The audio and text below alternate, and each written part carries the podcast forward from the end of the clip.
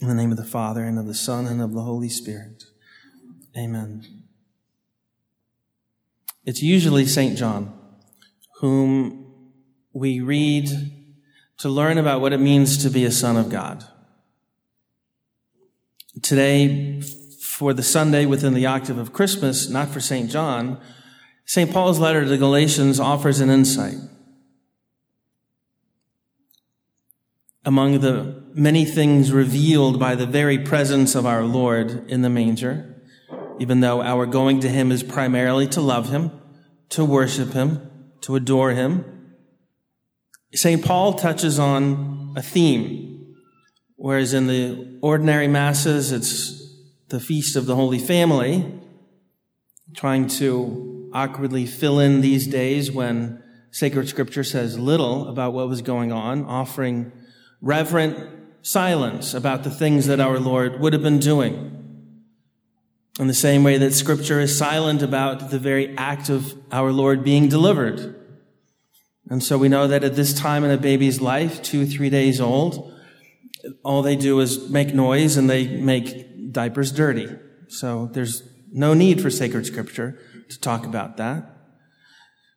And so to fill in this awkward moment in sacred time, we actually jump forward in the gospel to 40 days in advance, adding to the complexity of keeping track our timeline of how these events unfolded and how the gospels interlock.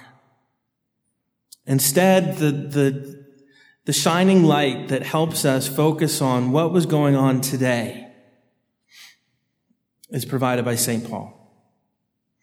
Brethren, as long as the heir is a child, he differeth nothing from a servant, though he be the Lord of all.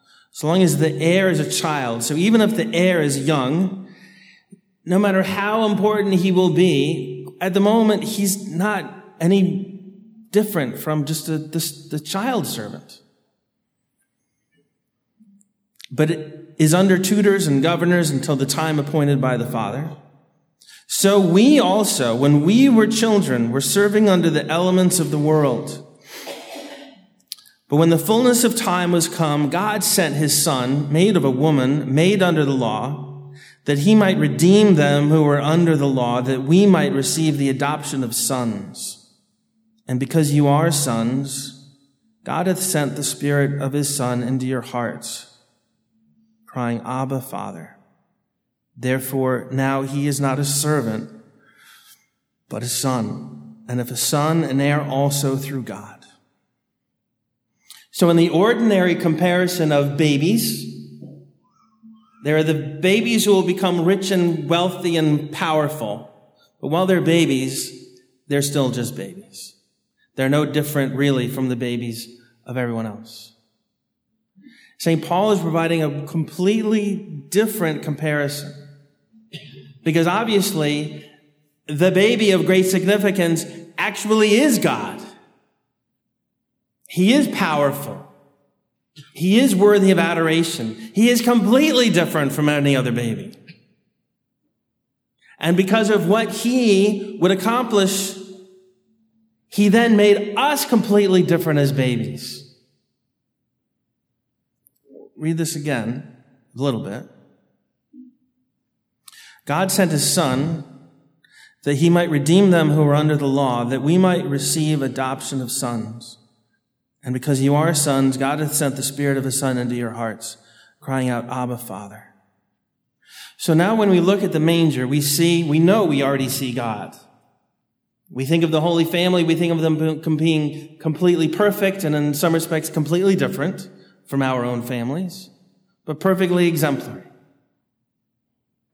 But now St. Paul is asking us to look at the creche and realize that every Christian baby has been given the noble dignity of being an adopted son, an adopted daughter of God.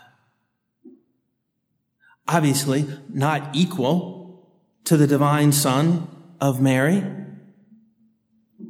but still his brother, calling God in heaven, my dear Father.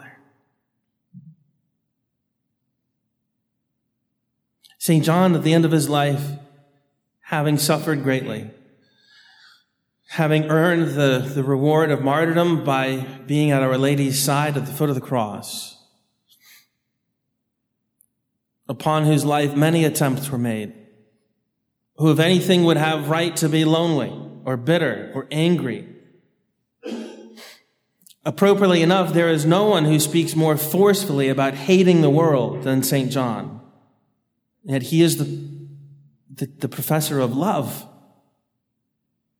You could read his epistles by the time you even drive home. Not while you're driving, of course. Have someone read it aloud to you. Second and third epistles are just the smallest of one chapter missives to actually one person identified by name. The first letter, only 5 chapters in length. You lose track of how many times he repeats the phrase, my children, and how many times he uses the word love. Fittingly enough, at the end of his life, when people were still coming out to see him, to listen to him, when he was too weak to even walk and was simply carried out to be able to visit with the faithful, he would repeat over and over again the phrase, my dear children, love one another.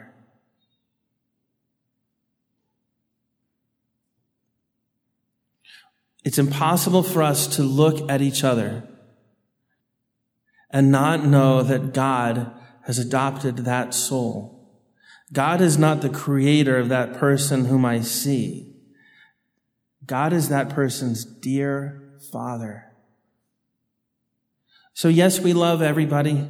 We even love our enemies, and we pray for our persecutors. But there is no mistake about the affection within the family of God. These are my fellow co-heirs to heaven. These are ones in whom God dwells. Saint Francis of Assisi was famous for genuflecting before pregnant women.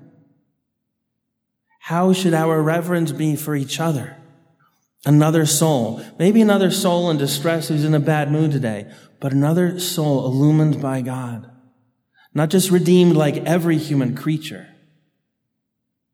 but adopted, one who belongs to God's family. Granted, we only need a few vigilant souls to observe who really received Holy Communion and are they walking away with our Lord. We don't need everyone doing that. It's a favorite pastime, especially of servers, to just to people watch in church. Rather, think and pray and adore. Our Lord is in that soul. When I see that person having received Holy Communion, I shouldn't see that person first and foremost. I see God.